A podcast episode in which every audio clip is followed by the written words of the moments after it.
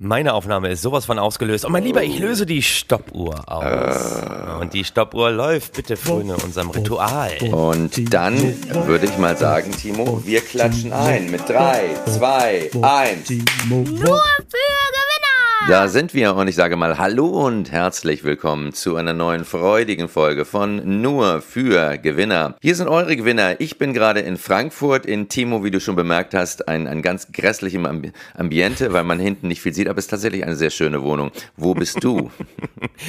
Ich sitze natürlich mitten im Prenzlauer Berg, da wo ich hingehöre, ja, und sehe dich hier auf diesem Bildschirm. Und ich muss ganz ehrlich sagen, erst habe ich gefragt, sitzt du im Knast? Dann habe ich gefragt, bist du im Ibis-Hotel, was ja manchmal sehr ähnlich aussieht. Es ist ein Frankfurter Luxus-Apartment, wie mir erzählt wurde, ja, aber ja. Schlicht ist das neue, weiß ich nicht. Aber ja, es ist interessant, es sieht gut aus. Das ist interessant. Und ich bin natürlich unterwegs gewesen diese Woche. Ich war auf Tour und wo war ich unterwegs? In der Bahn. Und in der Bahn erlebt man ja Dinge, Timo, die es anderswo gar nicht mehr gibt. Ne? Natürlich nicht. Zum Beispiel irgendwann hatte der Zug Verspätung. Natürlich, normal. Ja. So. Und dann flippte eine Frau aus. Ich habe diese Woche schon 3-mal Anzugszüge verpasst. Das kann man keinem erzählen. Das schrie sie laut durch die erste Klasse. Doch, kann man ja offensichtlich, im ganzen Waggon kann man das ja offensichtlich erzählen. Sonst hätten sie es ja nicht gemacht. Das kann man keinem erzählen und alle bekommen es mit. Wunderbar. Genau, und jemand schrieb, na dann tun sie es doch auch nicht. Ja. Und dann wurde sie also immer renitenter. Ja. Also ich habe mich jetzt in die erste Klasse gesetzt. Ja. Ist mir doch egal. Ich habe so viel Stress gehabt mit der Deutschen Bahn. Also sie ist auch noch schwarz gefahren. Sehr gut. Ja, so. Sehr gut. Und dann sagte jemand, aber Sie fahren doch gar nicht mit der Deutschen Bahn.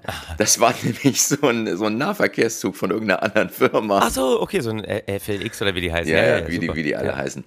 Und naja, dann entspannt sich eine längere Diskussion. Und ich fand das ganz gut, also dieses Verzweifeln an der Nichtfunktionalität der Welt. Ja, und vor allen Dingen dann davon ausgehend, dass jetzt sofort alle ihre Emotionalität mit größter Sachlichkeit genießen und natürlich sofort Verständnis haben und zur Kenntnis nehmen, dass es jetzt in Ordnung ist, aufzustocken. Das ist schon immer ganz schön. Und ich sage ja immer, wenn man zweimal Pech hat, warum soll man nicht auch ein drittes Mal und ein viertes Mal Pech haben? Oft hängt ja Pech nicht miteinander zusammen. Past Performance has nothing about future Performance. Absolut, aber du bist auf Tour, du warst gerade in Frankfurt. Wo bist du nächste Woche, Chen, wo wir gerade drüber sprechen? Ich bin nächste Woche nochmal, am 19. bin ich in Freiburg, am 20. in Aschaffenburg und dann mein großer Auftritt, 22. Oktober, ganz wichtig, nachmittags 15:30 Uhr in den Berliner Wühlmäusen. Ach, herrlich. Also der 19.10. ist ja direkt Tag unserer Ausstrahlung sozusagen. Da müssen die Leute das sozusagen morgens hören und abends noch ins Theater rennen. Ich spiele diese Woche noch am Freitag, den 20.10. in Hamburg, meine Work Hard, Play Hard Show. Und dann nächste Woche habe ich eine ganz tolle Tourwoche vor mir. Oh. 25.10. Düsseldorfer Komödien, 26.10. Bochum, Bahnhof Langdreher, ein wunderschöner Spielort. Und dann schließe ich ab in einer absoluten Gewinnerstadt, nämlich am Samstag, 28. Oktober, natürlich bei unseren Freunden in Wolfsburg. Ich spiele im Hallenbad, aber ich hoffe natürlich, dass ganz, ganz viele Gewinner von VW vorbeigucken werden und sich nochmal die Erfolgsfaktoren abholen, die sie in Zukunft brauchen. Also das ist mein Tourplan. Nächste Woche kommt da alle hin. Das ist ja schön, dass du mittlerweile, dass du auch schon in Hallenbädern auftrittst. Also zurück zur Animation. Weißt du, Kinder, die laut ins Wasser springen, auf Schwimmgürteln irgendwie durchs Land schwimmen und du dazu vorneweg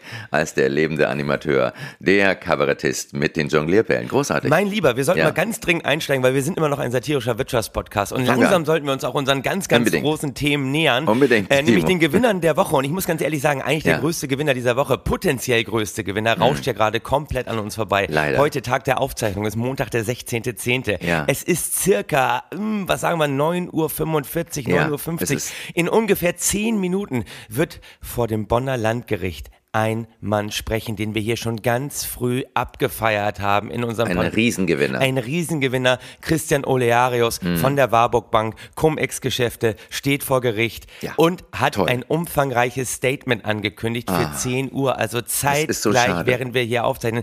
Es ist so bitter, wir werden diesen Gewinner diese Woche hier nicht präsentieren können. Wir haben bei Andrea reingeguckt, der Prozess läuft wunderbar, sie verhält sich super. Der Prozess läuft großartig. Da gibt's nicht viel zu vermelden, aber natürlich der nächste Gewinner, den wir hier schon so früh präsentiert haben, Christian Olearius, müssen wir nächste Woche nachreichen. Ich bin total gespannt, was er da erzählen wird, weil ja auch unser lieber, ich habe Inseldebilität Scholz Olaf. Da eine große Rolle spielt. Unser Olaf. Ne? Vielleicht ja, Inseldebil Olaf. Wird ja auch nochmal das berühmt-berüchtigte Kalenderbuch rausgeholt mit den Eintragungen, wo Christian immer alles akribisch festhält.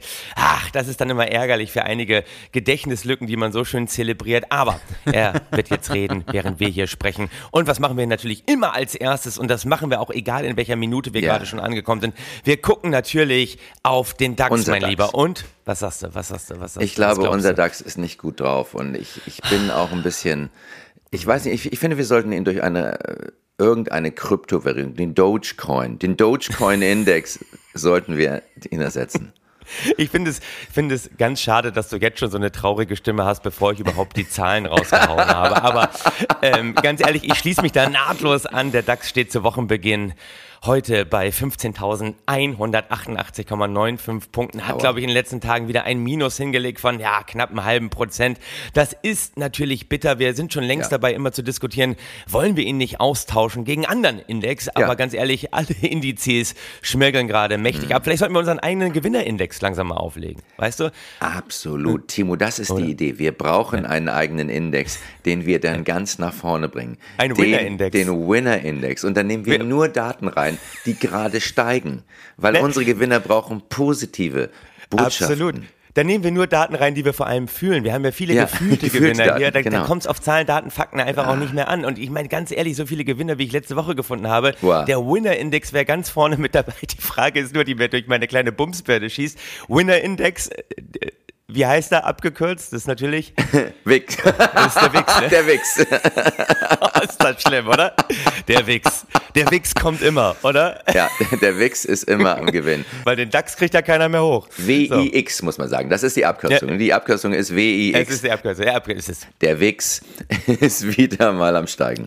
Der Winner Index. Und der steht diese Woche bei stabilen 5,6 Punkten. Keine Ahnung, wie die zustande gekommen sind. Aber den präsentieren wir jetzt hier jede Woche. Es geht nach oben. Letzte Woche war noch bei 4,8. Deiner steht nur bei 4,8. Letzte Woche war der Wix noch bei 4,8. Jetzt ist es schon bei 5,6. Also es geht bergauf. Ein Riesenzuwachs. Also es geht bergauf, bei uns geht's immer bergauf. Und damit lass uns doch mal in die Gewinnergeschichten dieser Woche einsteigen, beziehungsweise der letzten Woche. Ein Riesengewinner ist natürlich Birkenstock. Du hast dich du hast vielleicht eine Erinnerung daran, dass Birkenstock an die Börse gegangen ist. Birkenstock ursprünglich ein Utensil für Heilpraktiker ohne jegliche Chance auf Fortpflanzung. Erdkundelehrer auch ganz weit vorne mit dabei, zumindest die ich hatte.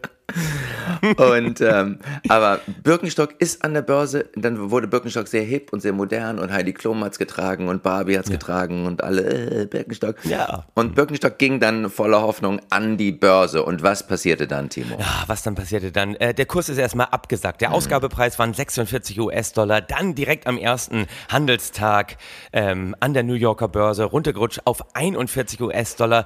Das ist ein Abstieg von mehr als 10% und das ist sehr, sehr ungewöhnlich für den ersten Börsentag, weil man ja immer versucht, den Ausgabepreis möglichst präzise festzulegen, dass es da gar nicht ganz so große Schwankungen gibt. Das letzte Mal ist so ein Absturz passiert, als Uber an die Börse gegangen ist, 2019. Da gab es einen Absturz von 7%. Aber Birkenstock, das muss man ganz ehrlich sagen, so geht man ja auch nicht an die Börse, oder? Mit einem echten Produkt, das nachhaltig Gewinne produziert, das für viele Leute einen großen Mehrwert hat. Ja. So etwas hat doch an der Börse nichts zu suchen. Und mal ganz ehrlich, ich bin noch mal reingegangen. Birkenstock hat letztes Jahr 2022 abgeschlossen mit einem Umsatz von 1,24 Milliarden US-Dollar und einem Gewinn von 187 Millionen US-Dollar. Das ist so grundsolide. Ja. Der läuft einfach zu gut, der Laden. Da kann man doch kein Versprechen mehr formulieren. Nein. Man geht an die Börse mit Specs, mit Hoffnung, mit Geschichten, mit Hoffnung, aber bitte nicht mit echten Produkten, oder? Nein, das ist also wirklich, das ist echte Produkte. Also, dass man sowas überhaupt noch denkt. Ja, dass man sich überhaupt noch sowas traut. Ja, das ist unglaublich.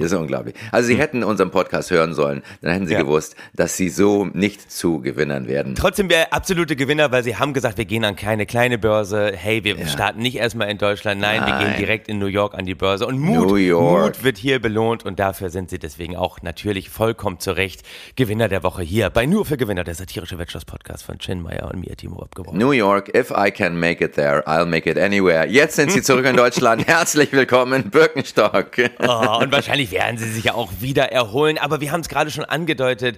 Mittlerweile geht man doch nur an irgendwelche Börsen, wenn man eine Geschichte zu verkaufen hat, wenn man mit Fantasien spielt, wenn auch mal Realität und Fantasie weit auseinanderlegen, oder? Ja. Damit kommen wir direkt zum nächsten Gewinner. Und ein Riesengewinner, der das wirklich exemplarisch durchgeführt hat.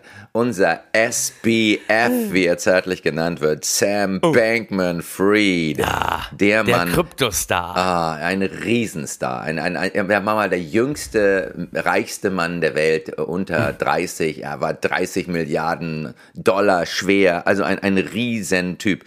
Leider hat er den Fehler gemacht, damals nicht alles zu verkaufen, und deshalb steht er jetzt vor Gericht. Na, er konnte es teilweise nicht verkaufen, weil er es gar nicht hatte. Einmal ganz kurz, damit alle nachvollziehen können, über wen wir reden. Wir reden über Sam Bankman-Fried, war der Gründer der Kryptobörse FTX mit Sitz auf den Bahamas, weil auf den Bahamas, da kann man super arbeiten, da sind die Strände in Ordnung, da kann man eine gute Zeit haben, vor allen Dingen wird man da nicht reguliert, da ist die Gesetzgebung ein bisschen offener, da kann man auch einfach mal eine Kryptobörse etablieren, und die hat er dann ja mächtig hochgejatzt, alle wollten da anlegen, alle wollten Teil von dieser Kryptogeschichte werden, und FTX, er hat sich ja mal verkauft als einer der seriösen, der Physiker unter den Krypto-Wild West-Tradern, der sozusagen da einen ganz anderen Wind reinbläst, weil er eben auch bestens verbunden war mit der Politik in Washington, durfte vom Senat sprechen, also Sam Bankman-Fried lange vorne mit dabei. Dann ist aber was passiert, lieber Chin. Ja, dann ist es nicht ganz so gut gelaufen, wie er es sich erwartet hatte. Nochmal zu Sam war wirklich toller Typ, und er war vor allen Dingen ein Verfechter des sogenannten effektiven Altruismus. Ah, ja, genau. Weißt du, was das ist, Timo? Effektiver Altruismus heißt, reiche Leute verpflichten sich, all ihr Geld zu spenden. Und das hat Sam eben auch gemacht. Aber erstmal wollte er noch reicher werden. Genau. Und dann erst spenden. Genau, das ist das Wichtige. Und effektiver Altruismus ist im Prinzip, ich nehme euch erstmal das ganze Geld weg, und dann, wenn ihr nett seid, gebe ich es euch wieder. Das ist effektiver Altruismus.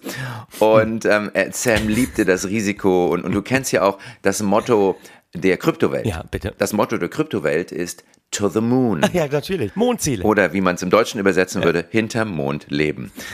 So. Und also er hatte irgendwie alles gemacht, er hat sein eigenes Geld erfunden, den FTT-Token. Genau. Und die Geschichte von FTX muss man immer denken im Zusammenhang mit einer anderen Geschichte, nämlich mit der Geschichte von Binance. Ah. Da war die große Konkurrenz zwischen dem Chef von Binance, ein Mann namens Changpeng Zhao, oder CZ, wie er nur zärtlich genannt wird. Oh. Also SBF und CZ waren zeitweise Kumpel, zeitweise aber auch nicht. Und leider hat Sam auch den Fehler gemacht, im politischen Washington über CZ herzuziehen, weil Binance, Riesengewinner, Timo, Riesengewinner, weil bei Binance weiß man noch nicht mal, wo die Firma ist. Achso, noch besser. Hinterm Mond, oder? Wahrscheinlich ist sie auf dem Mond registriert, aber es ist, niemand weiß es, und deshalb kann auch niemand sie für irgendwas rankriegen. Noch besser. Ja, und also es gab also eine Menge, es war ein Riesenhype, die ganzen Krypto-Influencer haben den hochgehypt, unter anderem Ben Armstrong, der auch bekannt ist als Big Boy Crypto. Bis seine Firma, bei der er war, ihn irgendwie rauswarf. Jetzt ist er nur noch Ben Armstrong. Komisch. Aber jedenfalls, ein Crypto-Influencer kannst du dir vorstellen wie ein Promoter, so für Clubs auf Ibiza. Man braucht keine Ausbildung, man braucht nur ein Rampensaugehen. Und ich habe an dich gedacht, Timo. Ich glaube, und deshalb machst du auch diese Ausbildung, dass du da nochmal ganz groß als Krypto-Influencer durchstarten kannst. Ja. Gut. Meinst du, muss ich dann auch so Videos für YouTube machen, wo ich sozusagen mich vor irgendwelche Villen stelle und sage, ich hätte es ja selber nicht gedacht, vor 3 Jahren war ich noch auf der Straße, hatte gar nichts, aber dann habe ich einfach erkannt, wo das Geld zu holen ist, und das könnt ihr auch. Ganz einfach, klickt auf den Link da unten, folgt mir, und ich sage euch die entscheidenden Erfolgsfaktoren, um im Krypto richtig durchzustarten. Ihr habt jetzt aber nur noch 3 Minuten Zeit. Mein Angebot, dass ihr alles umsonst habt, gilt nur noch 3 Minuten. Du meinst, so soll das sein? Absolut. Du bist echt, deshalb machst du diese Ausbildung, damit du so auftreten kannst. Genau, das sind die Krypto-Influencer. So, und jetzt kam dummerweise der sogenannte Kryptowinter. Ja. Also die eine oder andere Kryptowährung ist kollabiert, Luna und so weiter, war eine Terra, irgendwie alle sind bergab gegangen. Terra, Luna, Ether, ich weiß auch, alle wie sie heißen. Sam versuchte sich dagegen zu stemmen. Er ging auf Shoppingtour, er hat alles aufgekauft, was irgendwie auf dem Markt und noch nicht auf dem Markt war. Und er hätte eigentlich mit niedrigerer Bewertung seiner Firma alles verkaufen können und wäre nicht im Knast gelandet. Aber Sams Ego ging einen anderen Weg. Na, weil er ein Altruist ist, weil er größere Ziele hatte, weil er der Gesellschaft was Gutes tun wollte. Und was Gutes tun kann man nicht mit Kleingeld schinden. Das weißt du auch. Natürlich. Das ist einfach nicht möglich. Nein, das ist nicht möglich. Und deshalb brauchte Sam großes Geld. Und er hat ja noch, er hatte jetzt eigentlich zwei Firmen. Er hatte Alameda Research, genau. Das war seine ursprüngliche Firma. Und dann hatte er FTX. Alameda Research war ursprünglich mal sehr erfolgreich mit Spread-Deals, also mit so Arbitrage-Deals zwischen Kryptowährungen. Kryptowährung war in Asien irgendwie teurer als in Amerika.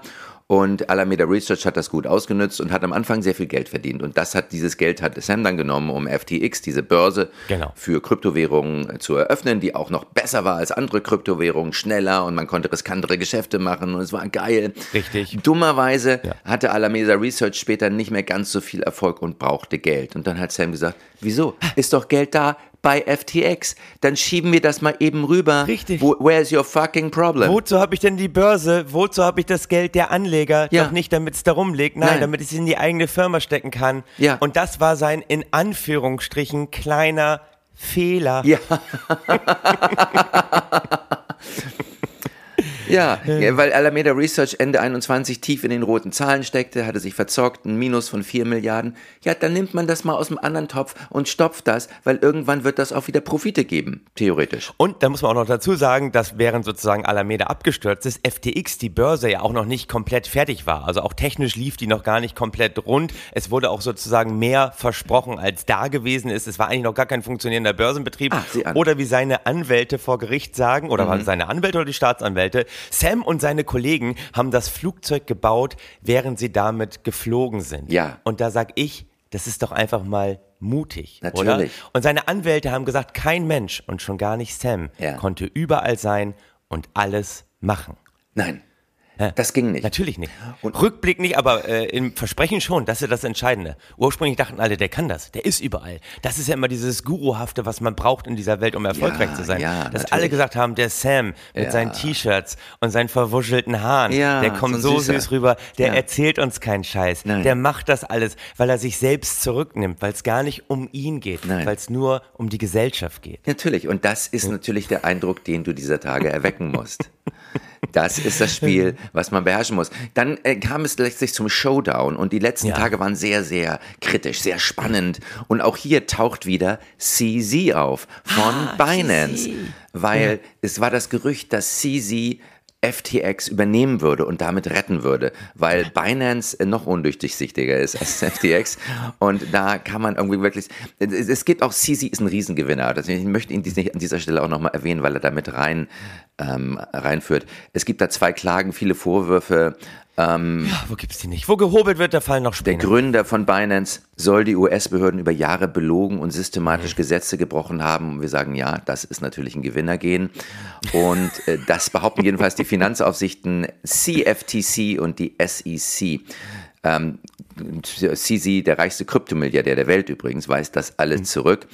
Aber es gibt da schon bevor er bei Binance gearbeitet hat, hat er bei einer Kryptobörse namens OKCoin gearbeitet. Klingt okay für mich. OKCoin klingt super. Und es kamen Vorwürfe auf, die Plattform nutze Bots, um die Preise der Coins und das Volumen zu manipulieren. Kann ich mir nicht vorstellen. Und wir sagen, ja, natürlich, das musst du ja machen. Und er wies das alles zurück, ging dann aber von OK und mit dem Hinweis, sie verwende dubiose Methoden. Sieh an.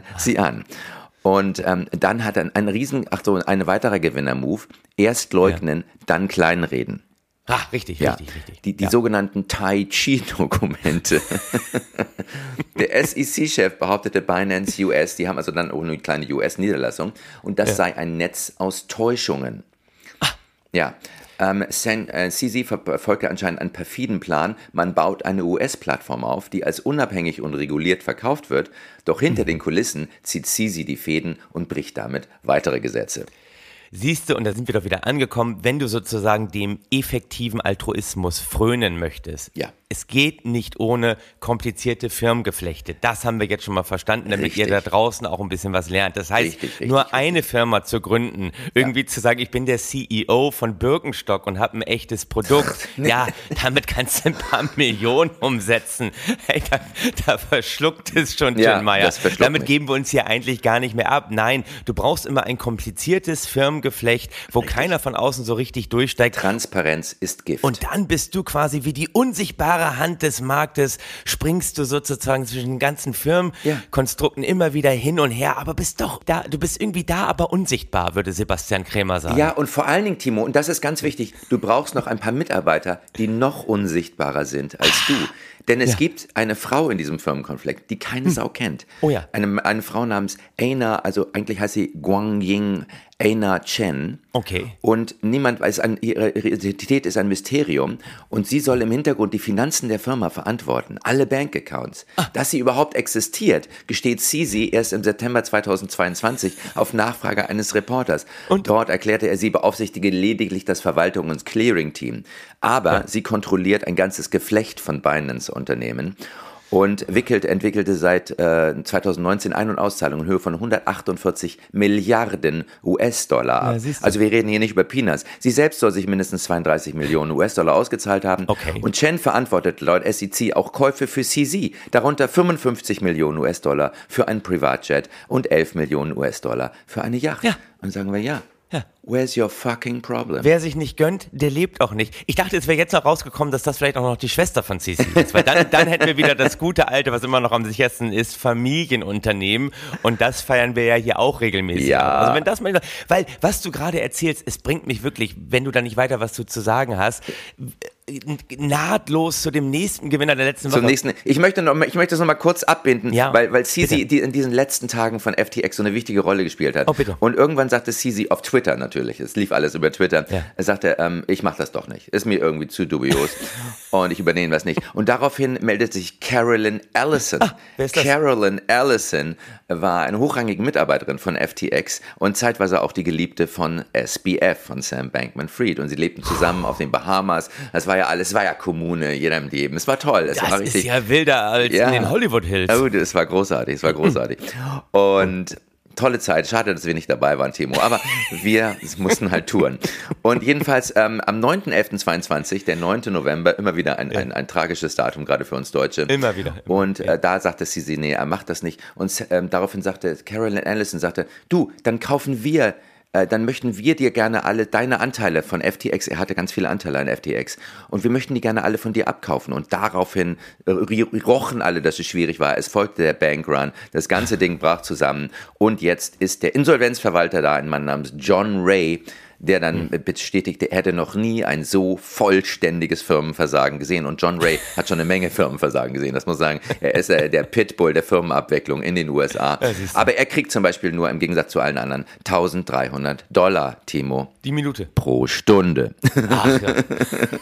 Guck mal, ich denke da schon in Minuten. Du denkst schon weiter. Das ist doch irre, genau. Und dieser Bankrun hat ja am Ende auch dazu geführt, dass FTX dann so richtig schnell abgeschmeckelt ist, weil alle ihr Geld da irgendwie noch in Sicherheit bringen wollten. Ja. Was du gerade erzählst, ich muss im Hinterkopf denken an eine Geschichte, die sich ja mitten in Berlin zugespielt hat und über die wir hier schon ganz früh auch berichtet haben und die jetzt komplett zusammengebrochen ist, wo eben auch auf einmal irgendwelche Leute im Hintergrund, teilweise Familienmitglieder, eine Rolle spielen. Mhm. Wir hatten ihn sehr früh als Gewinner hier präsentiert, ich glaube 3., 4., vielleicht auch sogar schon in der 2. Folge. Ja. Das war einer unserer Leute. Georg Kofler, einer der Riesengewinner, der Löwen in der Höhle der Löwen. Super. Hat die Social Chain Group in Berlin Mitte aufgebaut, hat sich am Ende noch Ralf Dümmel mit ins Boot geholt, der Chef der DS-Group. Mal ganz kurz zusammengefasst, weil es geht ja darum, dass hier die entscheidende Geschichte immer wieder verkauft werden muss und dass sich eigentlich nur noch Geschichten heutzutage verkaufen. Ja. Was Georg Kofler mal versucht hat in Berlin und wirklich sehr ehrgeizig, ambitioniert betrieben hat, er wollte das erste integrierte Social-Media-Unternehmen der Welt bauen. Das heißt, was hat die Social Chain AG gemacht? Sie haben sich beteiligt an ganz vielen Herstellern Herstellern von irgendwelchen Produkten und haben gleichzeitig große Mediaagenturen und Influencer eingekauft, sodass sie irgendwann gesagt haben, ey, alles hier Eigenprodukte und die vertreiben wir über unsere eigenen Influencer. Das war die ganz, ganz große Idee. Zu Georg Kofler ganz kurz. Er war sozusagen, er war Büroleiter bei Leo Kirch, auch schon sehr sympathisch. Er hat ungefähr 200 Millionen Euro gemacht beim Verkauf von Premiere. Da war er nämlich lange der CEO, ist dann sozusagen da ausgestiegen, hatte ein riesiges Aktienpaket. Kurz, lieber Chin, und auch ein absoluter Gewinnermove, kurz bevor rausgekommen ist, dass die Abozahlen bei Premiere gefälscht waren. Und nach oben manipuliert waren. Das ist nun mal so. Was auch immer das heißt, aber das machen Gewinner nun mal. Kurz davor ist unser lieber Georg ausgestiegen und hat seine Aktien veräußert. Das sind eben auch manchmal Zufälle. Es ist Momentum. Manchmal verkaufst du einfach deine Dinger im richtigen Moment. Auf jeden Fall hat er sozusagen, ich kann da gar nicht in die Tiefe gehen. Nein, und da sind wir aber wieder bei dem, was Sam Bankman-Fried und die ganzen Leuten CC da drüben gemacht haben. Ja. Er hat mit der Social Chain AG, um es abzukürzen, ein wahnsinnig kompliziertes Firmengeflecht aufgebaut. Ich sag mal so, Komplexität ist King. Lars Windhorst, ich hör dir trapsen. Ja? Ein windiges Geschäft von ganz, ganz vielen Firmen, sodass er immer wieder behaupten konnte, ey, wir haben hier 50 Produkte, die wir über unsere Follower vertickern. Unsere Follower haben über 200 Millionen Fans. Ja. Das stimmt auch, nur diese 200 Millionen Fans waren überhaupt nicht im deutschen Markt, da wo die Produkte hauptsächlich vertrieben werden sollten, sondern in Indien und USA. Das waren überwiegend auch Mediaagenturen, die als Hauptkunden Apple hatten, die mit den Produkten von der Social Chain AG wirklich nichts zu tun haben wollten. Dann aber, großer Löwendeal, der Einstieg von Ralf Dümmel und seiner DS-Group, ne, sozusagen. Die Social Chain AG hat die gekauft für 220 Millionen Euro, wo alle sich gewundert haben, warum geben die für so einen Krimskramsladen so viel Geld aus. Damit haben sie aber die Umsätze gepusht und dann sind sie an die Börse gegangen. Und dann mal im Gegensatz zu Birkenstock haben sie innerhalb von kürzester Zeit den Börsenwert von dieser Social Chain AG, wo nachweislich in diesem Firmenkonstrukt überhaupt keine Gewinne produziert worden sind, aber den Börsenwert haben sie erstmal auf 800 Millionen Euro gepusht. Sie wollten sozusagen das nächste Einhorn in Deutschland werden. Sie waren ganz nah an der Milliarde dran. Dann ist aber aufgeflogen, ey, da ist überhaupt gar nichts. Die ganzen kleinen Anleger haben wieder versucht, ihr Geld abzuziehen und das nenne ich mal einen Börsenabsturz. Sie haben einen Börsenabsturz hingelegt von 99,7%, fast runter auf Null, fast das gesamte Geld verbrannt. Und Birkenstock, man legt keinen Absturz von 10% hin. Wenn man ein echter Gewinner ist, dann versucht man an den 100% zu kratzen, absolut, oder? Absolut.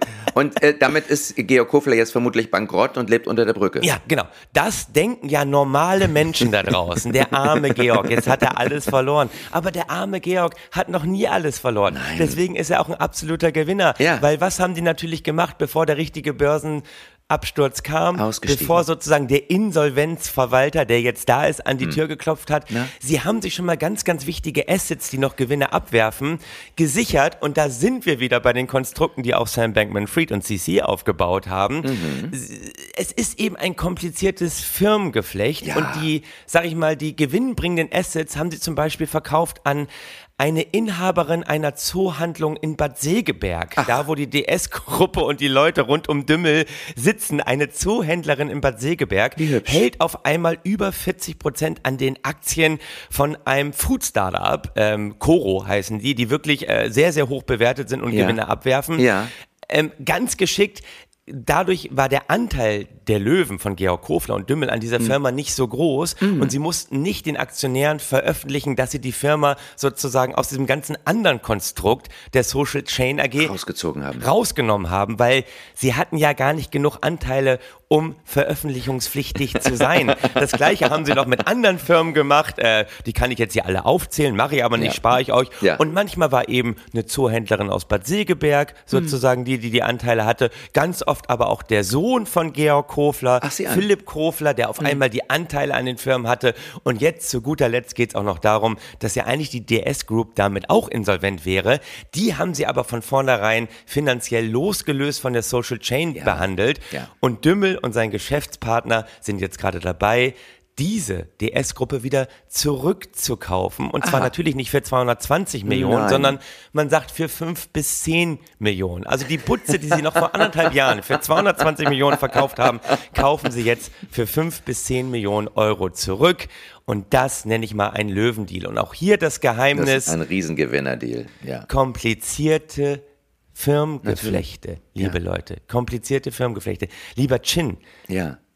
Unsere Zeit ist um. Unsere Zeit ist fast um. Wir wollten eigentlich noch so viel über Georg Kofler sprechen. Ja. Wir haben noch eine Minute ungefähr. Wir haben noch eine Minute. Mehr brauchen wir auch nicht. Wir haben noch einen weiteren Riesengewinner, auch immer einer unserer Freunde. Friedrich Merz hat ja neulich die Ursachen von Flucht richtig erkannt.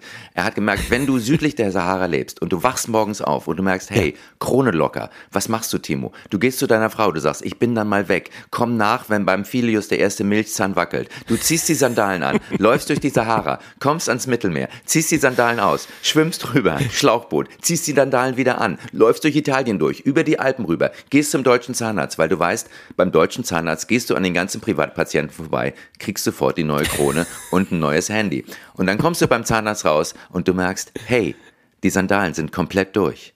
Und was lernen wir daraus? Timo, mit Birkenstock wäre das nicht passiert. Und die Geschichte ist so toll, ne? Die ist so bildhaft, die Friedrich Merz erzählt. Und bei bildhaften Geschichten waren wir dann ja. Bildhafte Geschichten hat Georg Kofler erzählt. Es macht ja auch total Sinn, Eigenprodukte im Direktvertrieb über Influencer an den Markt zu bringen. Nur wenn man keine Influencer hat, die das machen, bringt es eben nichts. Aber da hat man kompliziertes Firmengeflecht. Wir gehen zurück zu Sam Bankman-Fried. Ja. Grundlage war ein kompliziertes Firmengeflecht, aber eine starke Story. Starke Story bei beiden. Ja. Starke Story auch bei Friedrich Merz. Sicher. Die Leute kommen hierher, weil sie zum Zahnarzt wollen. Und da wissen wir mal wieder, die Leute, die die starken Stories erzählen, sind hier bei uns, bei Nur für Gewinner, immer wieder gerne die Gewinner der Woche. Unsere Familie. Ja. Lieber Chin, möge der effektive Altruismus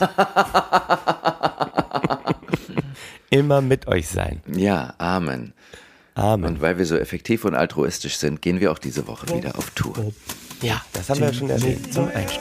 Jetzt gehen wir raus. Ja, unbedingt. Tschüss. Tschüss, mein Lieber. Nur für